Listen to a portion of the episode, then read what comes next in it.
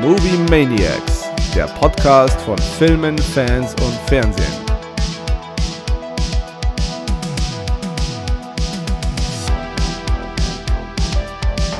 Huhu.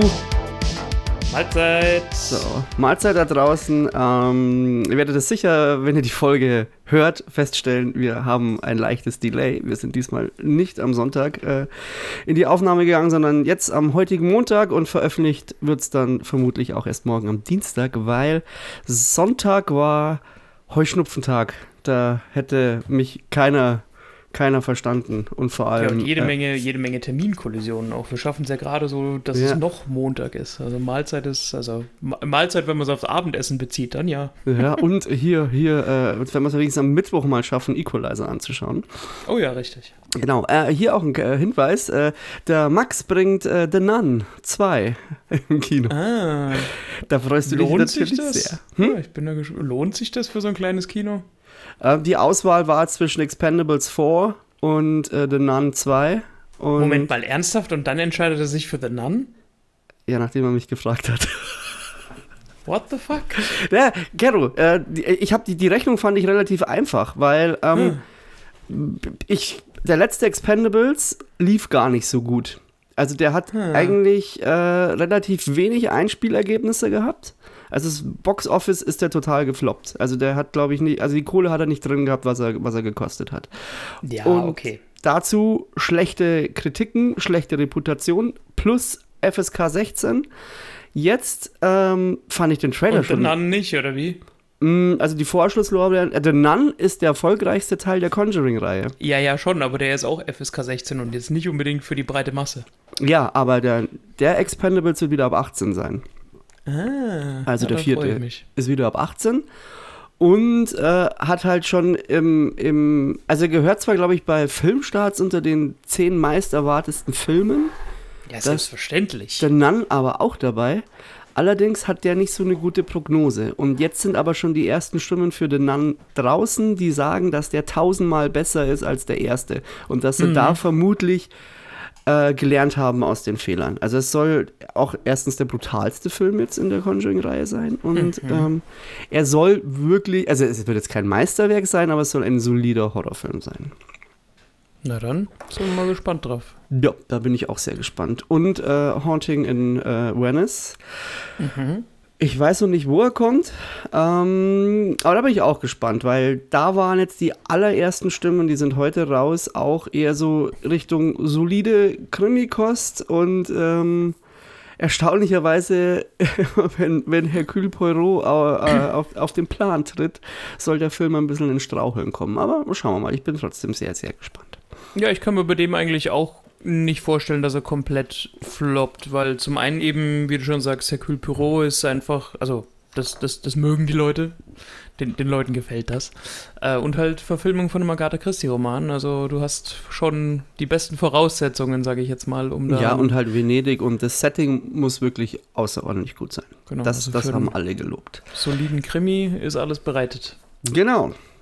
Ja, also so sind wir jetzt quasi ja fast schon ein bisschen in den News schon drin. Ähm, möchtest du noch kurz Social Media machen? Das äh, übliche Geplänkel. Ja, movie.manix-podcast, ihr wisst ja, wie es läuft. Liken, Bescheid. teilen, kommentieren. Genau. Und äh, in der heutigen Folge, wir werden jetzt am Anfang so ein bisschen äh, Trailer besprechen, die wir beide gesehen haben. Äh, vielleicht noch ein paar News, die sich die Woche äh, so zusammengetragen haben. Und äh, Kernstück der heutigen Folge werden dann dieses Mal drei Serien sein. Ähm, Kero hat, glaube ich, hast du alle drei schon komplett gesehen oder? Äh, zumindest Also es das, geht um The Bear, Ashoka ist. und äh, One Piece. Genau, also äh, The Bear und One Piece habe ich äh, ganz gesehen. Okay. Äh, und äh, Ahsoka die ersten drei oder vier Folgen, die jetzt, die halt schon verfügbar sind. Okay, gut. Wir werden, Genau. glaube ich, heute nicht spoilern, sondern einfach allgemein ein bisschen drüber reden. Ich glaube, bei der Bär könnte man ein bisschen mehr drüber sprechen. Aber ansonsten, genau. Dann fangen wir mit Trailern an. Ich habe gerade just noch vor zwei Stunden äh, den ersten Teaser gesehen für den upcoming Trailer zu Aquaman 2.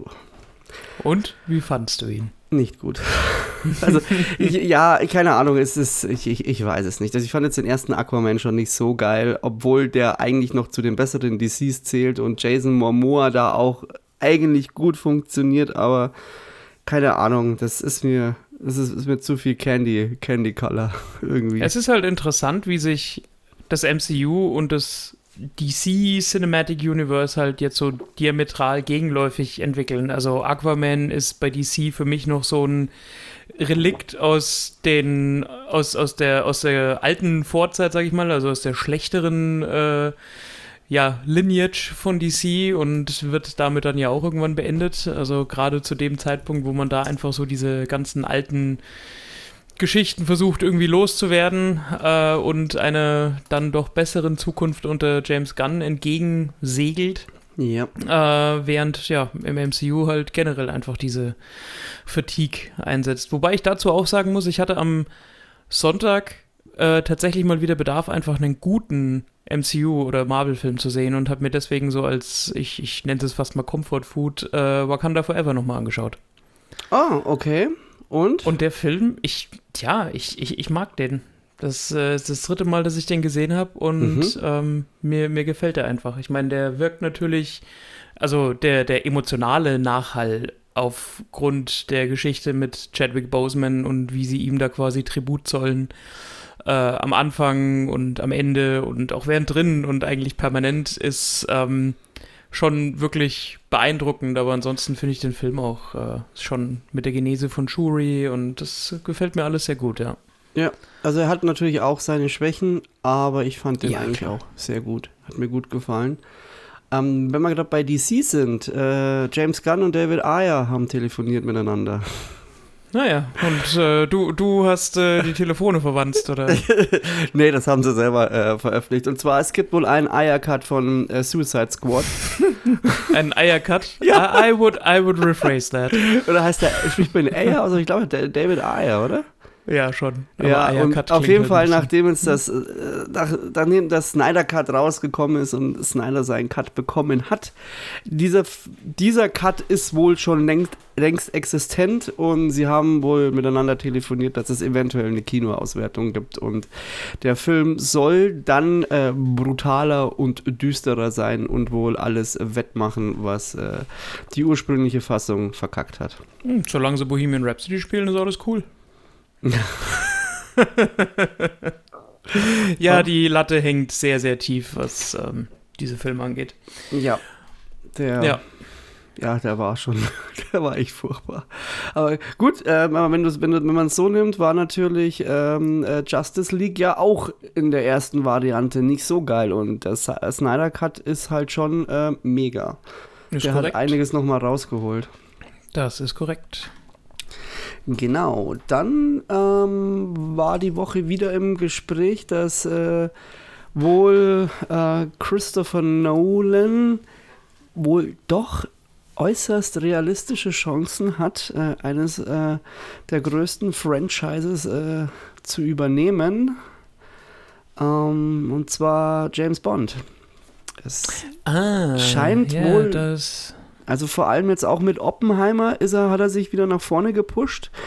Einziges Problem ist, und das sei, da weiß man halt nicht, ob man sich darauf einlassen will, dass ähm, James, äh, James kann ich schon, äh, Christopher Nolan eigentlich die Drehbücher selber schreibt und wirklich äh, bei den, also bei seinen Produktionen eigentlich äh, überall Entscheidungsgewalt hat. Und das, äh, glaube ich, da haben, äh, hat Broccoli nicht so viel Bock drauf. Naja, schauen wir mal. Also, äh, ich glaube, da ist es zum jetzigen Zeitpunkt wirklich sehr, sehr verfrüht, wirklich drüber zu spekulieren. Aber nachdem er auch bei den letzten Filmen ja sich doch eingestanden hat, dass man es äh, alleine nicht schafft und sich da Hilfe geholt hat, unter anderem eben von Phoebe Waller-Bridge, kann ich mir schon vorstellen, dass man sich da dann auch drauf einlässt, ähm, Christopher Nolan freie Hand zu geben, vor allem weil das Ganze ja wieder mit einem Darstellerwechsel einhergeht und Ja. dementsprechend das Franchise ja so oder so wieder einen neuen Anstrich erhält. Ähm, also cool fände ich es natürlich. Ich finde es auch äh, cool. Es könnte, also es könnte sehr interessant sein. Also ich glaube, er müsste halt dann also auch vollkommen anders inszenieren. Deswegen, aber es wäre auf jeden Fall sau spannend. Und dann ist es natürlich noch spannender, mit welchem Hauptdarsteller er das Ganze machen würde. Und da. Ja, Leonardo DiCaprio natürlich. Hey, hey. Der wird auf jeden Fall eine Rolle kriegen, davon kannst du ausgehen. Ja, ähm, zwar ja kurzzeitig hieß es mal wieder, dass nicht vielleicht doch Henry Cavill Chancen hat, aber das ist halt auch immer so ein Poker. Dann haben sie mal kurzzeitig wieder jemanden äh, in den Wetten drin gehabt, der voll, völlig unbekannt war. Also da bin ich wirklich gespannt, wer es jetzt am Ende wird. Da. Lassen Keine. wir uns überraschen. Da lassen wir uns überraschen. Genau. Ähm, und dann ansonsten war, glaube ich, das Einzige, was ich jetzt noch so mitbekommen habe. Ähm, da muss ich jetzt noch mal kurz nachschauen, dass ich es nicht äh, falsch formuliere. Und zwar. Schon überragend, wie wir geskriptet sind. Ja, super, gell? Und zwar, äh, kennst du noch die wilden 70er? I- Also, ja, das ist eine ich, Sitcom aber- aus den 90ern. Ja, ja. Ich- Also ich- ich ältere schon, Semester werden die Serie sicherlich kennen. Das war auch so der, der Durchbruch äh, für, für, für ähm, Aston Kutcher. Aston Kutcher. Äh, Aston Kutcher, echt- wie sehr kann man einen Aston- Namen eigentlich, Kutcher. eigentlich butchern oder kutschern? Ah, Alter, okay. Man merkt, es ist spät. äh, also Ashton Kutcher und Mila Kunis. Wie sehr wollen Sie einen Namen vergewaltigen, Gaku? Ja. Ja, kann ich. Echt. Also wenn ich was kann, ist äh, neue Wortkreationen und Namen auf die maximal falscheste Art aussprechen. Ja, auf jeden Jawohl. Fall, yes. Äh, die hat das ja relativ äh, bekannt gemacht und äh, da gab es auch einen Charakter, den fand ich damals eigentlich echt immer cool. Der war so, ja, der hat auch diesen, diesen coolen in der Serie gespielt und zwar war das Stephen Hyde durch, äh, der von Danny Masterson verkörpert. Mhm. Und der ist jetzt, der hat wohl damals, also was heißt wohl, also er ist jetzt verurteilt worden. Der hatte Mhm. damals äh, zu, zu den Dreharbeit, Dreharbeiten ähm, wohl zwei, drei Mädels äh, oder vergewaltigt und ist jetzt, soweit ich weiß, zu über 30 Jahren Haft verurteilt worden. Ja, 30, 30 bis lebenslänglich, wie das in, im US-Strafrecht immer heißt. genau. Eben der ist jetzt für die 47. Vergewaltigung von zwei Frauen und dem anschließenden, weil er ja auch zu Scientology gehört, dem anschließenden Stimmt. Versuch, das Ganze eben äh, zu verdecken und äh, die ja, Spuren quasi zu beseitigen. Ähm, ja, also nachdem es rechtskräftig ist, äh, Arschloch, hoffentlich kommt er nicht mehr raus. Ja, jetzt jetzt mal, gut, jetzt war, wir hatten ja jetzt einige Fälle, da gab es halt keine hohe Beweislast. Da Mhm. Ist es halt dann auch so. Gut, es hat halt auch, äh, ist halt dann, äh, Geschmäckle bleibt halt einfach übrig. Das ist so. Aber in dem Fall ist es ja jetzt rechtskräftig und hat wohl da auch den richtigen erwischt. Genau. Dann, glaube ich, war es das von meiner Seite aus, was ich äh, an, an Neuigkeiten zu berichten habe. Siehst du mal. Trailer. Trailer, genau. Ich glaube, wir haben den, äh, also unabhängig voneinander mit einer relativ ähnlichen Bewertung, vermute ich Ja, jetzt einfach mal. ich hab- also ich, ich- ich schicke den- das voraus. Wie ich die Namen. Ich habe nur den Cast gelesen. Mhm. und dachte mir dann nur so, also wenn das jetzt noch so wird, wie ich es mir vorstelle, und dann war halt der Trailer so. Und Austin Butler und Tom Hardy als Biker, noch mittendrin Michael Shannon und you. Und Norman die Reedus. Rede, die, die, die Rede ist natürlich von äh, The Bike Riders, also eine, eine Serie über einen aufsteigenden Motorradclub im Chicago, also im, im, im mittleren Westen der USA, zu den, also äh, Serie? ja, in Film. den, in den 60er Jahren, äh, Film natürlich, pardon, äh, in den 60er Jahren.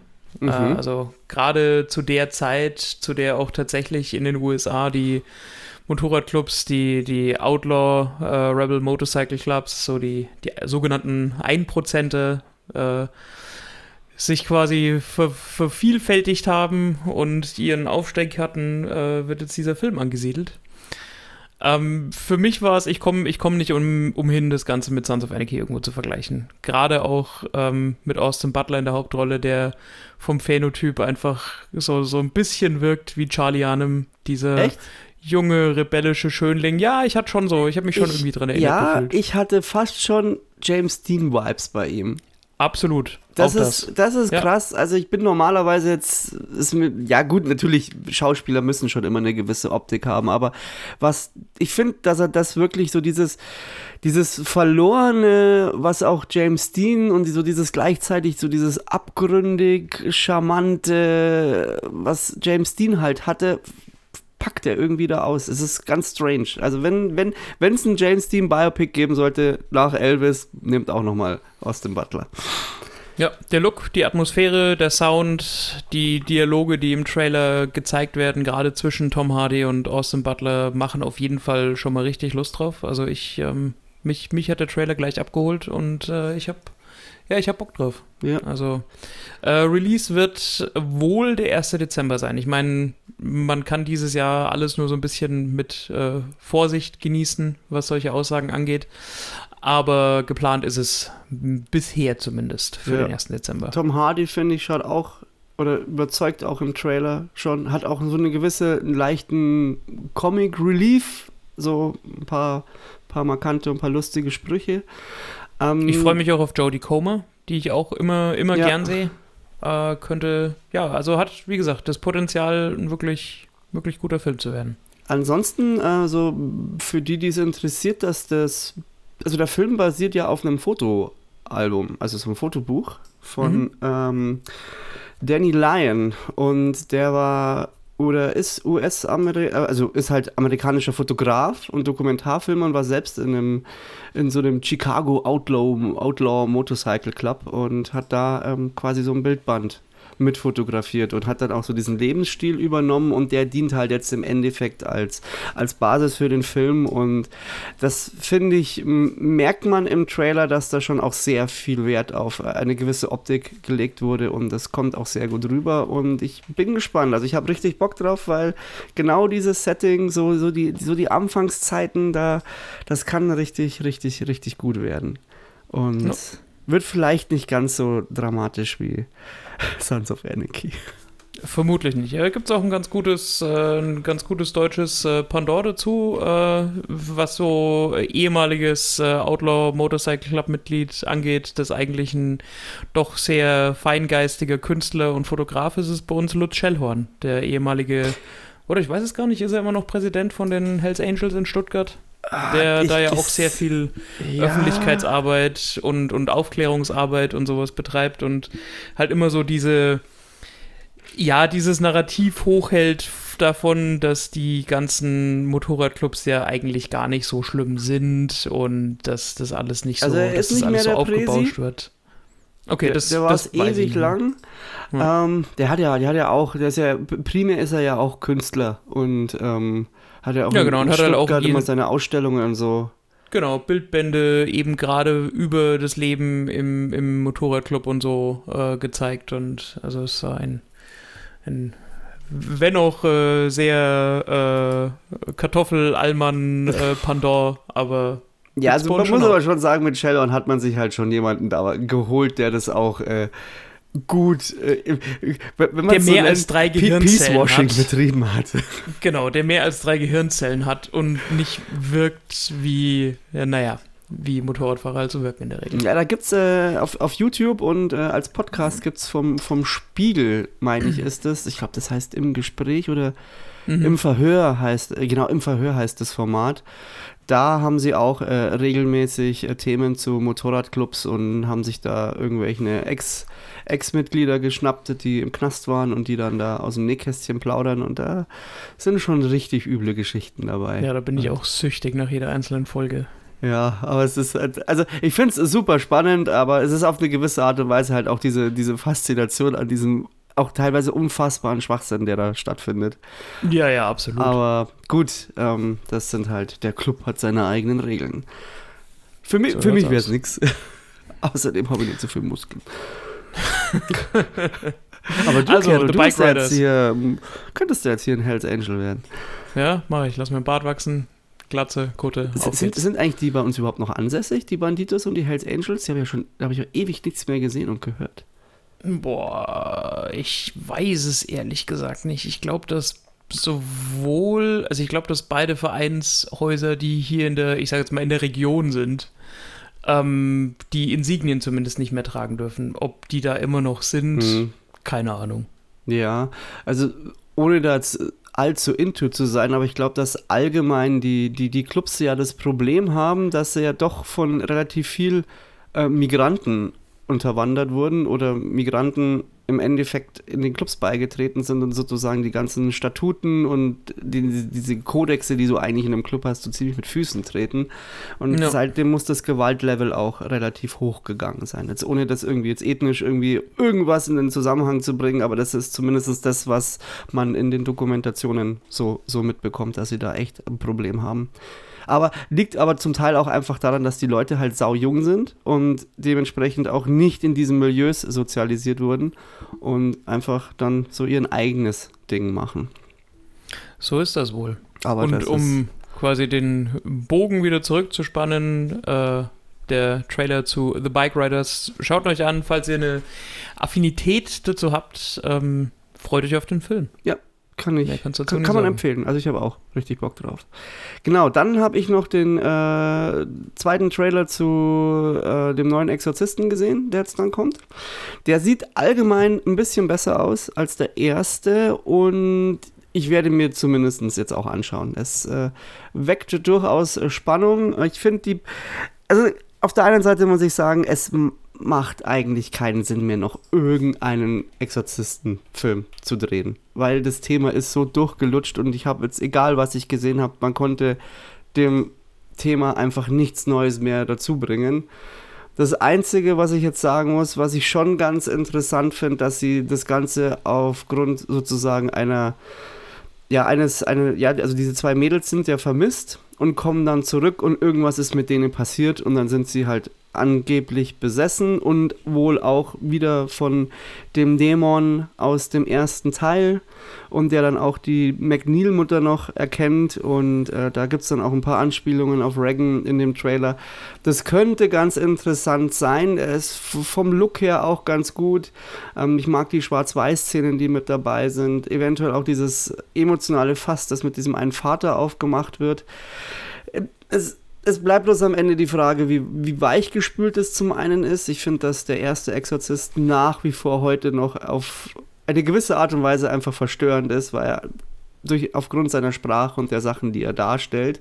Und da gab es bisher auch nichts anderes, was das irgendwie noch geschafft hätte. Also ich, ich, muss, ich muss ehrlich sagen, mich hat der Trailer, was das angeht, eigentlich gar nicht abgeholt. Und ich vermute und ich glaube, dass ich mit meiner Vermutung ja nicht so weit daneben liegt, dass das jetzt auch so ein bisschen der Versuch ist, den Film jetzt rauszubringen, äh, einen Monat nachdem William Friedkin gestorben ist, äh, einfach auch nochmal so ein, so ein Money Grab ist. Also dass man dieses Franchise da einfach nochmal versucht zu melken und ja, ähm, wobei man so sagen wie du ja auch schon sagst, also wie du ja schon sagst, an den, an den, an das Original von der Atmosphäre, von der Stimmung kommt ja eigentlich nichts ran und also für mich braucht es den Film einfach nicht.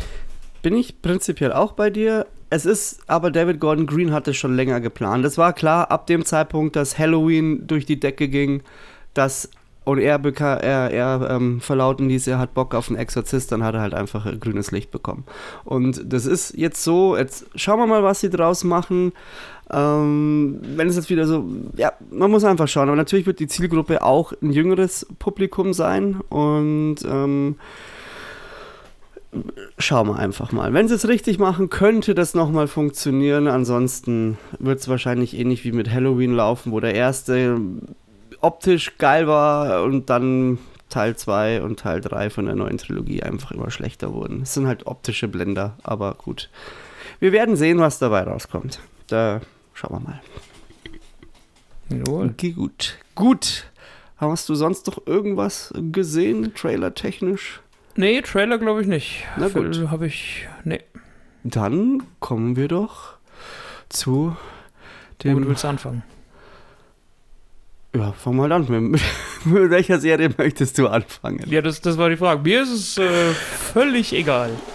Wir können, äh, lass, mit, lass mit Ahsoka anfangen, weil das äh, ist, glaube ich, äh, noch so das, der, der, der frischeste Eindruck, in Anführungsstrichen. Ja, da. Ja, ich. Also, die. Hat, hat stark angefangen, fand ich. Mit, mit Luft nach oben, aber irgendwie kam die Luft nach oben nicht. Hm. Es Du hast jetzt die ersten zwei Folgen gesehen, oder? ja, Okay. Okay, es ist also schwierig. ich- ich, ich, bin auch, ich habe auch heute beim, war halt noch beim Radfahren und Mhm. habe dann auch nochmal so drüber nachgedacht. Und mir ist jetzt aufgefallen, es ist wirklich so. Es ist, sobald bei Star Wars mittlerweile ein bisschen was über dem Durchschnitt ist oder wenn es nicht scheiße ist, dann habe ich schon so eine innere Dankbarkeitshaltung, die eigentlich vollkommen Schmarrn Mhm. ist. Es ist irgendwie, es wird dieses Franchise doch gerade irgendwie ein bisschen ruiniert, weil auch dieser ganze Content, der jetzt kommt, irgendwie, der, keine Ahnung, der, der interessiert mich jetzt auf. Also irgendwie, also ich, es ist so schwer zu erklären. Es ist irgendwie, er ist in, in einer gewissen Linie ist er einfach überflüssig. Und man, man Ja. zieht sich halt trotzdem rein und hofft darauf, dass es geil wird. Und wenn es halt dann nicht scheiße ist, denkst du dir, ach ja, ist ganz cool, aber eigentlich brauchst du es nicht. Hm, hm. Das ist so gerade so ein bisschen mein Problem, dass ich da, da, ich weiß nicht, was da bei Disney los ist, aber sie kriegen da einfach keinen guten roten Faden rein. Ja. ja, wir haben das ja jetzt schon ein paar Mal thematisiert und auch immer wieder die Parallelen gerade zu Marvel gezogen, dass halt einfach so ein bisschen eine, ja, so, so eine, so eine Fatigue, also so eine Verdrossenheit einfach einsetzt und sich breit macht. Und für mich war es so, mich hat ähm, Ahsoka deswegen interessiert, weil ich über den Charakter selber eigentlich nichts weiß. Äh, ich glaube, der Charakter an sich ist nur in The Clone Wars und in den animierten Serien tatsächlich Rebels, oder? thematisiert worden. Ähm, Vor allem meine ich in Rebels, oder? genau, aber das, äh, also halt vor allem in den, in den, in den, Animati äh, in den, animierten Animationsserien. Serien, ja. Genau, und ähm, das Ganze, also mich hat der Charakter schon interessiert in diesem kurzen Auftritt in The Mandalorian und äh, dann als die Trailer kamen, muss ich auch sagen, hat mich das auf jeden Fall wieder mehr gecatcht als jetzt zum Beispiel äh, Obi-Wan oder Book of Boba. Das waren irgendwie so Serien, wo ich von vornherein einfach, äh, obwohl es die viel größeren, viel arrivierteren Charaktere eigentlich sind im, im, im Star Wars Fandom, sage ich jetzt mal, ja. waren das trotzdem Serien, wo ich sage, bra brauche ich nicht. Ich brauche bei gerade den Charakteren nicht noch mehr Tiefgang. Die musst du mir nicht, nicht nochmal erklären. Und äh, in Ja, das zumal dann die auch in Serien halt einfach Breite. auch nicht gut geschrieben waren, dann hast du das Problem halt auch in diesen künstlichen Welten. Gut, es ist bei, bei Ahsoka auch noch so, dass es halt teilweise, ja, ich, Aber der Look bei Ahsoka ist viel besser. er ist viel ich. besser. Er ist viel besser. Mich, weißt du, was mich teilweise so ein bisschen erinnert hat? Ich fand Hm. äh, an, an den allerersten Star Trek mit Chris Pine. Mhm. Ja. Von, von der Art und Weise, dass sie doch jetzt äh, auch viele moderne Elemente mit reinbringen. Ja. Und also, was heißt moderne? Eigentlich so, so geerdete Momente, so nenne ich es auch. Ähm, ich finde auch ähm, die, die, die, das neue Squad eigentlich Mhm. auch ganz cool. Also die, also für mich funktionieren die Schauspieler da eigentlich alle ganz gut. Ähm, Also Aber- für mich, ja. und ich glaube, das ist auch das, worauf es in erster Linie ankommt, funktioniert vor allem Rosario Dawson als Genau. Ahsoka. Und gerade dieser Charakter, dieser, du hast es als geerdet bezeichnet, würde ich genauso sehen, einfach ihr Betragen, ihr sehr kontrolliertes, kalkuliertes, mh, nicht, also schon empathisches, aber jetzt auch nicht überschwängliches oder überemotionales Auftreten ähm, macht eigentlich da so ein bisschen den, den, den Zauber aus. Ähm, dann natürlich auch so ein bisschen die, das, äh, die Verbindung zu Sabine Wren, also quasi ihre Schülerin, wenn man so will. Ähm, ja, also ich, es, es gibt einfach eine Menge Sachen, die mir ganz gut gefallen haben jetzt so in den ersten paar Folgen. Ein paar Sachen, die ich gerade was das Writing angeht, noch in Frage stelle und Pacing ist Äh, auch so eine Sache. Genau, und einfach hoffe, dass es da noch ein bisschen besser wird. Weil, was du auch nicht vergessen darfst, ist, Dave Filoni macht diese Serie. Ich meine, du findest neben John Favreau und wahrscheinlich George Lucas keinen, der im Star Wars-Franchise stärker verwoben ist. Wenn es jemand hinkriegen sollte von der Erwartungshaltung, dann ist es er. Ah, Und, es ist, ähm, ja, aber es ist schwierig, weil Ja, im- natürlich. im Endeffekt haben sie es zu keinem Zeitpunkt geschafft, dieses, wirklich dieses Gefühl, das du jetzt meinetwegen mit der, mit, mit der allerersten Trilogie hast, irgendwie richtig zu reproduzieren. Ich meine, ich mag die neue Trilogie irgendwo auch, aber sie spaltet einfach. Und da war es, ich habe die halt, ich war halt einfach froh, dass ich Star Wars wieder im Kino sehen konnte. Mhm. Ähm, man hat mit äh, Rogue One einen eigenständigen Weg äh, eingeschlagen, der, finde ich, super funktioniert hat. Ähm, war auch ein bisschen ernsterer Ansatz. Solo, ja, äh, äh gebraucht hat es den Film jetzt nicht, aber es war okay. Es war okay. Und bei den Serien finde ich, da ist es bis auf Mando 1 und Staffel, Staffel 1 und 2 wirklich Ach, bei den Serien halt klappt es irgendwie das gar viel nicht. Ausschuss, ja. Da ja, ist Andor Ausschuss, ist auch schon. okay, aber Andor funktioniert ist, ist, aber Andor ist im Endeffekt auch eigentlich, wie habe ich schon mal gesagt, könntest du auch einfach in ein Kriegssetting reinlegen. Das mhm. lebt halt eigentlich von, von der Story. Da braucht es nicht zwingend Star Wars für das Ganze. Ähm, was ich bei äh, Ahsoka noch einen interessanten Ansatz finde, der kann aber auch sehr nach hinten losgehen, ist halt, dass jetzt auch die Jedi eher mit Kritik äh, aufgefasst werden. Ja. Also mir hat, was mir, was mir eine so also, an, an Dynamik, die Jedi einfach auch kritisch sieht.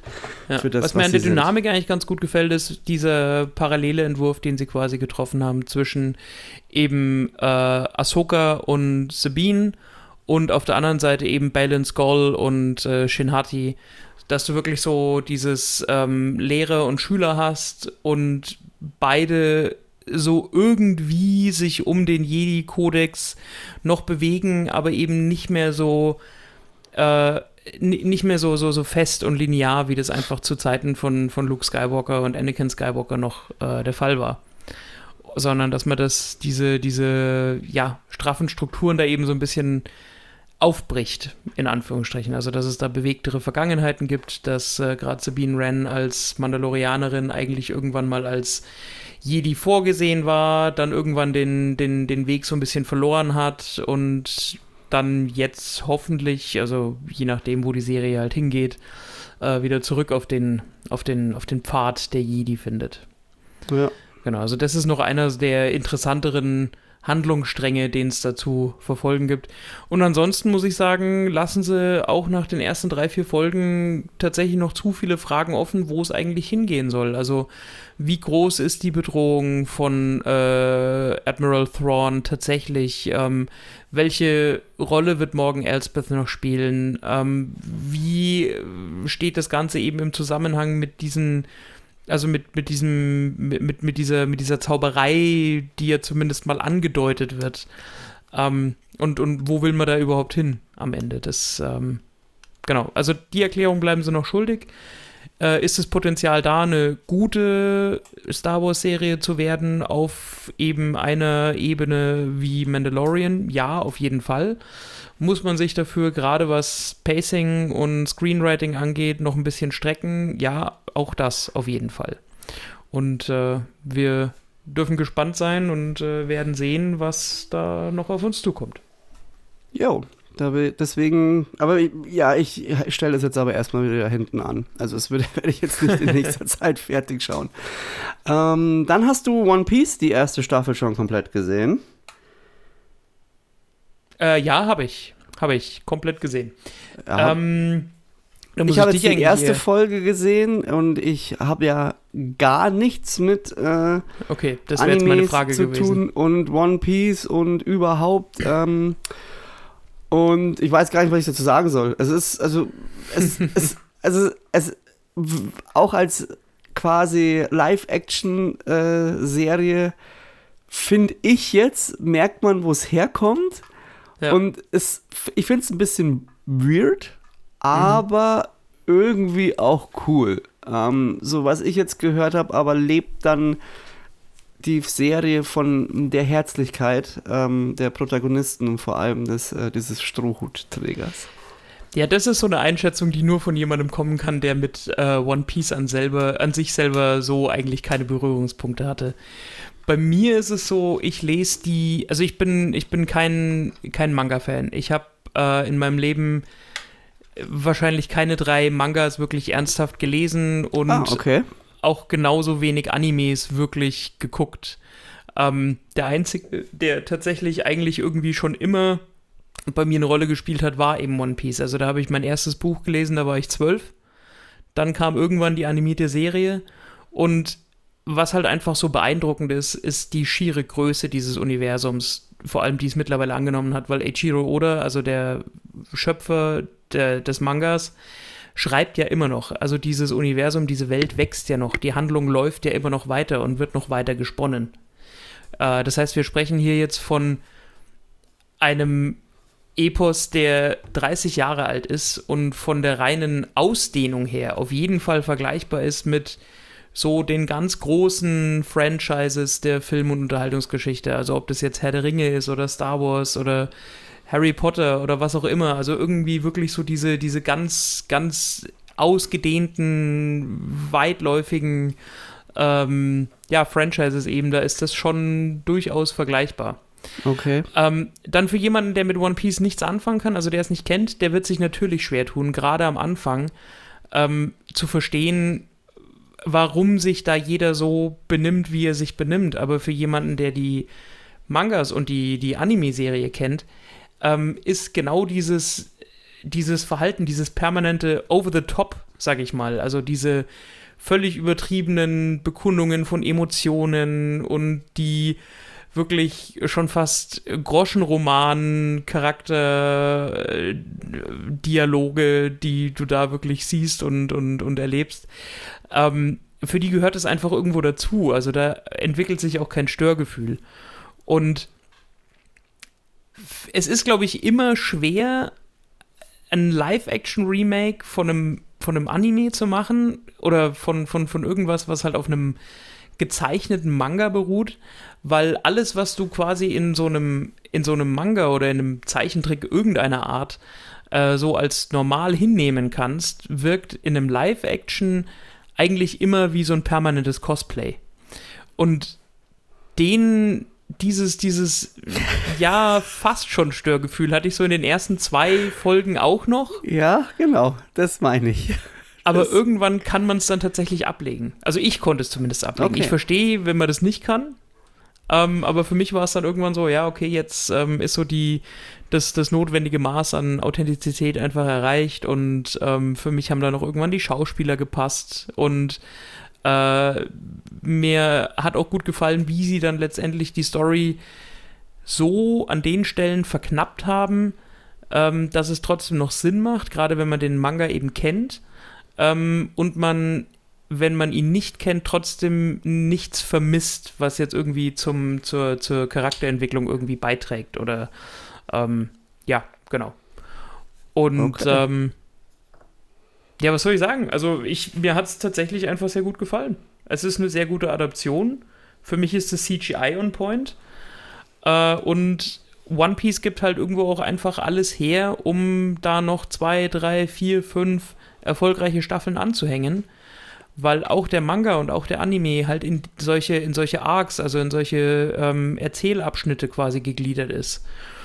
Und diese acht Folgen der ersten Staffel haben jetzt im Prinzip den ersten, den ersten Abschnitt, also so diesen East Blue Arc äh, mhm. erzählt. Und da freust du dich jetzt aber dann als jemand, der sich damit auskennt oder der das zumindest kennt, äh, halt einfach auf den Alabaster Arc und auf die ganzen Crewmitglieder, die vielleicht noch, oder was heißt vielleicht, die auf jeden Fall noch dazukommen werden ähm, und wie sie die umsetzen. Also das, äh, ja, hat mir, hat mir dann tatsächlich gut gefallen. Okay, ja, ich habe jetzt die erste Folge gesehen, weil, ich, weil es mich einfach interessiert hat und wollte mhm. halt herausfinden, ob es mich halt catcht. Ähm, auf eine gewisse Art und Weise ja und auf eine gewisse Art und Weise, wie du sagst, wirkt das alles so, so weit weg von mir. So, wie du schon sagst, dieses Cosplay-artige. Also ich fand auch schon, allein schon dieses, wenn dann verkündet wird, dass jetzt dieser Schatz da draußen ist und dann petzen halt alle los und dann kommt gleich die erste Schlacht mit diesem Herzpiratenschiff und ich dann so, oh Gott, mhm. was passiert da jetzt? Und äh, ja, aber. Und das dann, ist genau das, was ich meine. Es ist einfach so drüber. Ja. Ähm, aber wenn du das halt kennst, dann, dann, dann stört dich das nicht. Sondern ja, wenn der genau Gewöhnungseffekt dann ein, eingesetzt ja. hat, dann. Was mich überrascht hat, ist tatsächlich die äh, schauspielerische Leistung. Weil ich nicht erwartet hatte, dass man tatsächlich gerade so diesen äh, teilweise auch emotionalen Tiefgang, den du ja fast schon entwickeln musst, wenn du die mhm. Charaktere einigermaßen auserzählen willst, dass man den so gut einfangen kann. Also gerade Emily Rudd, die die Nami spielt, ähm, die eben in der ersten Staffel, weil ihr ihre, ihre Herkunft da eben sehr groß thematisiert wird, ähm, da teilweise wirklich sehr, sehr stark, gerade was, was die Mimik angeht, arbeiten muss. Ähm, bringt es einfach rüber und man kann sich da leisten, auch einfach mal so stehende Nahaufnahmen einfach mal eine Zeit lang zu belassen, um einfach nur einzufangen, was bei dem Charakter gerade im Kopf vorgeht und wie sich das Ganze eben über die Mimik ausdrückt. Und äh, das ist was, was ich nicht unbedingt erwartet hätte ähm, für, für, für so eine Serie. Äh, aber es hat mich positiv überrascht und ja, ich, ich bin einfach gespannt, wie es weitergeht. Okay. Ja, ich äh, werde dann berichten, wenn ich dann auch mal weitergekommen bin. Aber aktuell gibt es noch ein paar andere Sachen. Ja, also das ist, glaube ich, wirklich interessant, wenn, wenn du damit durch bist, als jemand, der, wie gesagt, ähm, für den das die erste Berührung mit äh, One Piece ist, wie, wie du das dann bewertest, wenn du die erste Staffel durch hast. Wie, wie hat der Frankie so schön gesagt, er weiß ja gar nicht mal, ob, ob, er überhaupt meine Meinung dazu hören will, wenn ich noch nie was damit zu tun hatte. Aber ja, ich werde es ich werd's dann trotzdem ähm, kundtun. Gut, dann kommen wir noch äh, zu einer Serie, die du mir ja jetzt schon ein paar Mal sehr ans Herz gelegt hast und empfohlen hast und schön geredet hast. Ja, vielleicht habe ich so ein bisschen, ich, ich habe so, hab so ein bisschen das Droolen angefangen, habe so mein, mein, mein Fangirl-Moment gehabt. Ja, äh, und zwar The Bear, King of the Kitchen. Mhm. Ich habe jetzt. Wobei äh, dieser Untertitel, äh, den sollte man eigentlich weglassen, in, in meinen Augen. Ja, also im Moment ähm, muss ich sagen, bin ich. Äh, also, es ist cool. Allerdings dachte ich, ich krieg da als Was anderes? Remedy leichtere Kost. Ja. Und ich muss jetzt sagen, ich die ersten, ich finde die ersten drei Folgen finde ich unfassbar deprimierend. Mhm. Ich finde, ich, ich, ich dachte wirklich, ich kann da mehr lachen und eigentlich ist es so, ich sehe jetzt da gerade eigentlich wirklich nur Abgründe, die sich auftun und ähm, also es ist interessant, weil natürlich, es geht ja im Endeffekt halt um, um den Koch Kami, der irgendwie den Sandwichladen seiner Familie, den sein Bruder irgendwie am Ende geführt hat, äh, übernommen hat, weil sein Bruder sich äh, das Leben genommen hat und will halt das wieder zum Laufen bringen und wenn man es einfach ausdrückt, werden ihm halt immer wieder Hindernisse oder Steine in den Weg gelegt. Und da fängt es an, dass die Crew halt total äh, im Chaos ist, teilweise einfach nur gegeneinander arbeitet. Er hat dann diesen Richard, der, der ihn aus, aus irgendeinem Grund, das weiß ich noch nicht, einfach nicht leiden kann. Und Ah, ja, okay, das ist keine ganz, ganz, äh, okay. Mhm. Naja, also im Moment heißt es immer noch, er ist halt das Baby und äh, jeder achtet auf Kami und irgendwie er selber war auch mal ein Baby und ist halt einfach immer nur ultra pisst. Und wenn, wenn Kami halt irgendwie eine neue Idee hat, dann wird die erstmal abgeblockt. Oder zum Ja. Beispiel das mit dieser äh, Küchenbrigade, die er da installieren will mit der Sydney. French Brigade, ja. Aber Und- gerade das muss ich sagen, solche, dass man solche Sachen nimmt. Ich meine, das ist ja wirklich, das ist ja eigentlich archetypisch für die Serie, dass du wirklich äh, diese zwei Welten der Kulinarik hast, dass du diesen schon fast heruntergekommenen Sandwichladen hast, der seit Jahren so vor sich hinarbeitet und eigentlich in Deutschland jetzt irgendwie so ein Fall für Rosins Restaurants wäre. Und dann Ja. hast du eben Carmi, der da reinkommt als absolut etablierter Küchenstar, der im Noma gearbeitet hat, der einfach äh, mehr Künstler am Herd ist als, äh, als, als Koch und äh, der dann wirklich versucht, so mit Handgriffen aus der eben Haute Cuisine das Ganze auf Vordermann zu bringen. Eben mit French Brigade und solchen Geschichten.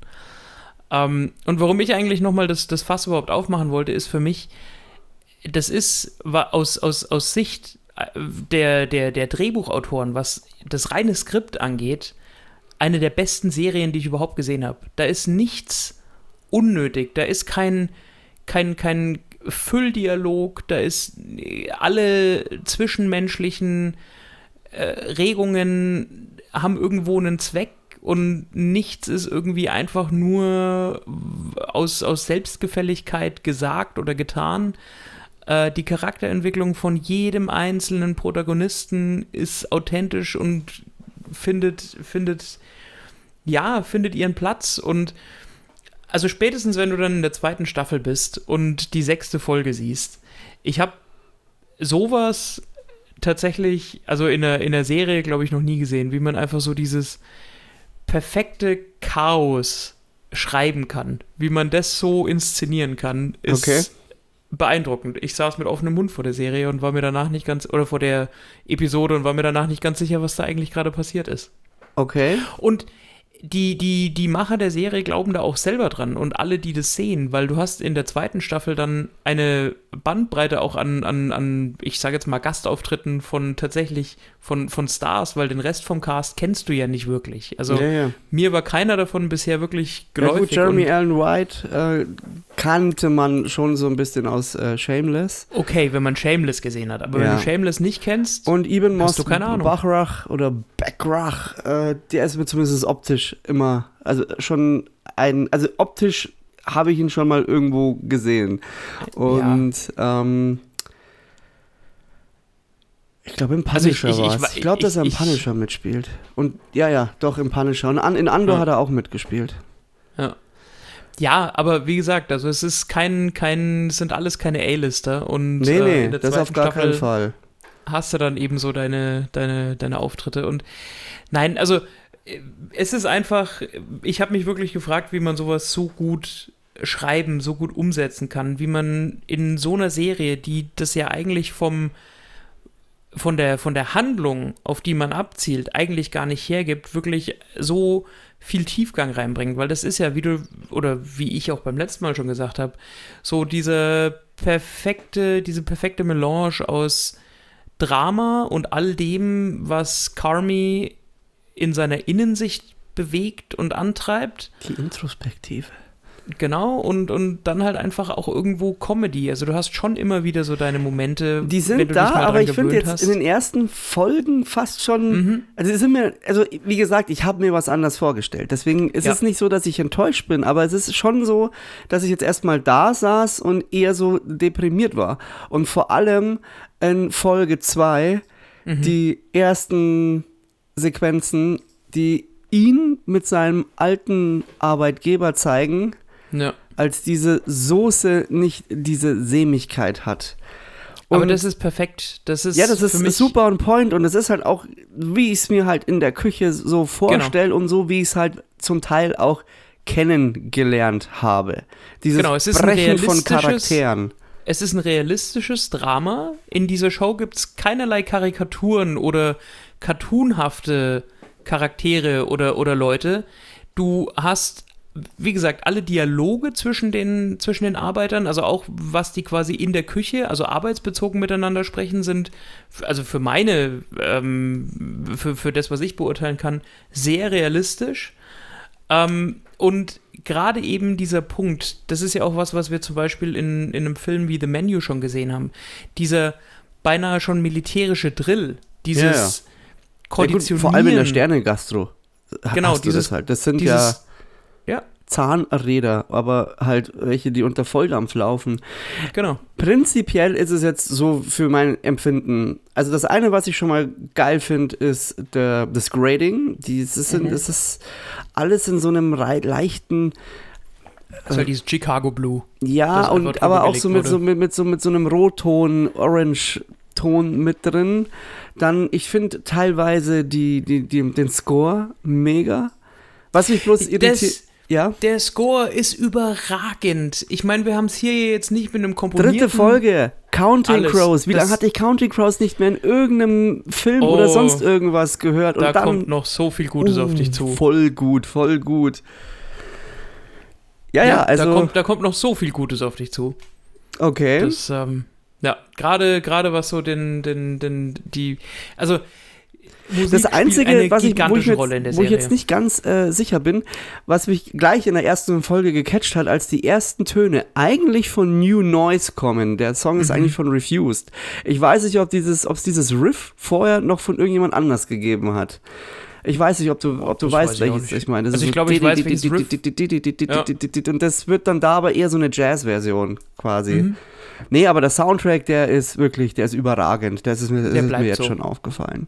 Der bleibt so. Ja, ansonsten ist es.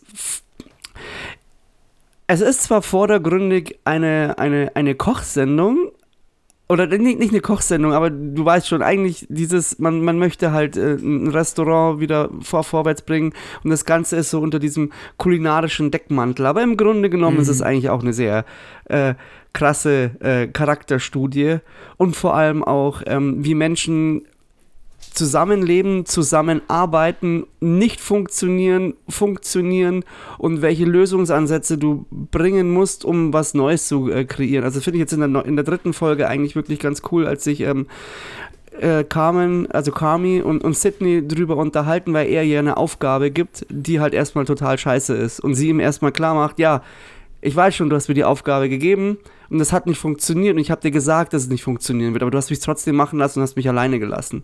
Und da merkt man auch, glaube ich, ich, ich vermute mal, in welche Richtung es gehen könnte und wenn es das ist, dann glaube ich, ist da auch sehr viel positive Kraft hinter der Story noch.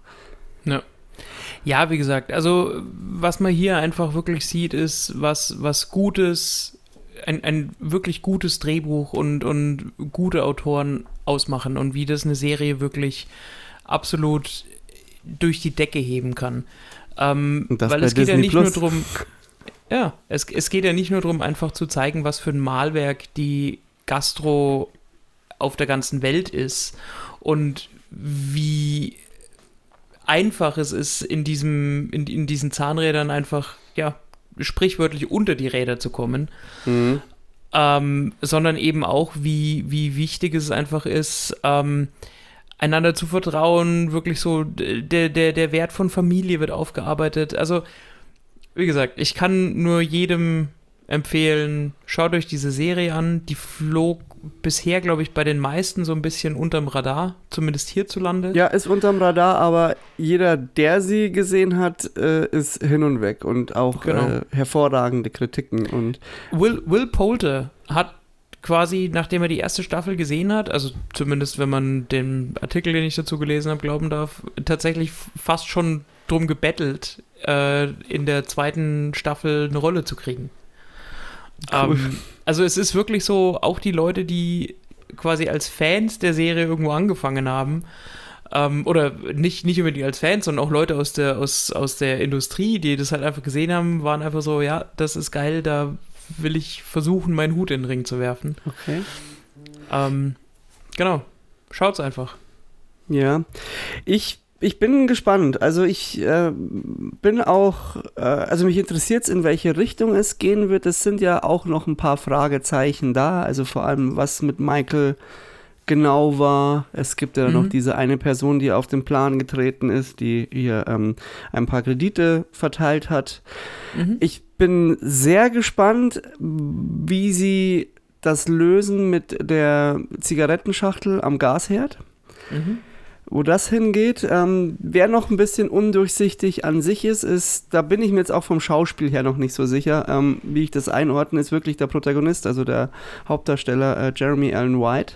Mhm. Der ist im Moment jetzt sehr stoisch in seiner Art. Also im Moment muss er noch nicht viel spielen. Außer dass er eigentlich, also er ist irgendwie cool, er ist irgendwie unergründlich und sehr stoisch. Da finde ich, hat jetzt äh, Ibn Moss äh, Bachrach, also der Richard. Bachrach, also der Richard, ähm, schon in dieser ähm, ähm, Baumarktszene, als sie danach im Auto sind, hm. wirklich schon seinen Moment gehabt, wo er zumindest beweisen kann, wie er innerhalb von zwei Minuten zwei komplett unterschiedliche, also nicht komplett unterschiedliche, aber er schafft es, ähm, sein, sein Mimenspiel zu switchen und von du im ersten Moment dir noch denkst, du dummes Arschloch und dann so, oh fuck. Ja. Uh, und dann, oh, du dummes Arschloch. Aber dann findest du ihn sympathisch. Und, ja, ähm, aber das, das, ist, das ist genau das, was ich meine. Also die Serie nimmt dich einfach wirklich mit auf so eine, auf so eine Achterbahn und äh, es keine, also keine, keiner der Schauspieler, keine der schauspielerischen Leistungen ist irgendwo schlecht und wie gesagt, für mich ist einfach das Bemerkenswerteste, wie diese Serie geschrieben ist. Ja was die Dialoge angeht, was die Settings angeht, was die Auflösung einzelner, ja, Pain Points oder, oder, oder Story Points einfach angeht. Ähm, das ist schon wirklich, es ist einfach beeindruckend, ja. Ja. Gut, jetzt haben wir uns, glaube ich, sehr wiederholt, aber mhm. ich sage es auch nochmal, also das, was ich jetzt gesehen habe, ich habe auch äh, da als auch ein paar Folgen hintereinander angeschaut. Es ist auch immer recht, also es sind ja auch nicht so lang, so zwischen 20 und 40 Minuten. Und ja, ähm, von mir auch, soweit ich das jetzt beurteilen kann, eine, eine Sehempfehlung. Ich bin sehr gespannt, wo es äh, weiter hingeht und wenn ich dann auch soweit bin, können wir uns dann gern auch nochmal über beide Staffeln unterhalten. So Gut. machen wir das. Dann würde ich sagen, haben wir es heute mal. Heute sind wir unter einer Stunde. Siehst du mal, haben wir es endlich mal, aber jetzt glaube ich das erste Mal, dass wir es geschafft haben, oder? Ja, das ist das erste Mal. Mal sehen, wie es dann nächsten Sonntag wird, weil in der nächsten Folge werden wir den Equalizer besprechen, den wir uns ja jetzt am Mittwoch anschauen werden. Ich bin gespannt. Genau, dann ähm, von meiner Seite aus wünsche ich euch äh, eine, wie Kero sagen würde, flotte Woche und äh, der Kero darf euch äh, heute zum Ausgang geleiten. Genau. Ich mache die Tür auf und äh, kehre euch raus, gebe euch noch äh, liebe Grüße für, mit auf den Weg. Und ähm, ja, wir hören uns dann, wenn wir das jetzt am Mittwoch hochladen, in ein paar Tagen schon wieder. Genau. Macht's gut, schöne Woche und bis bald. Bis bald. Ciao.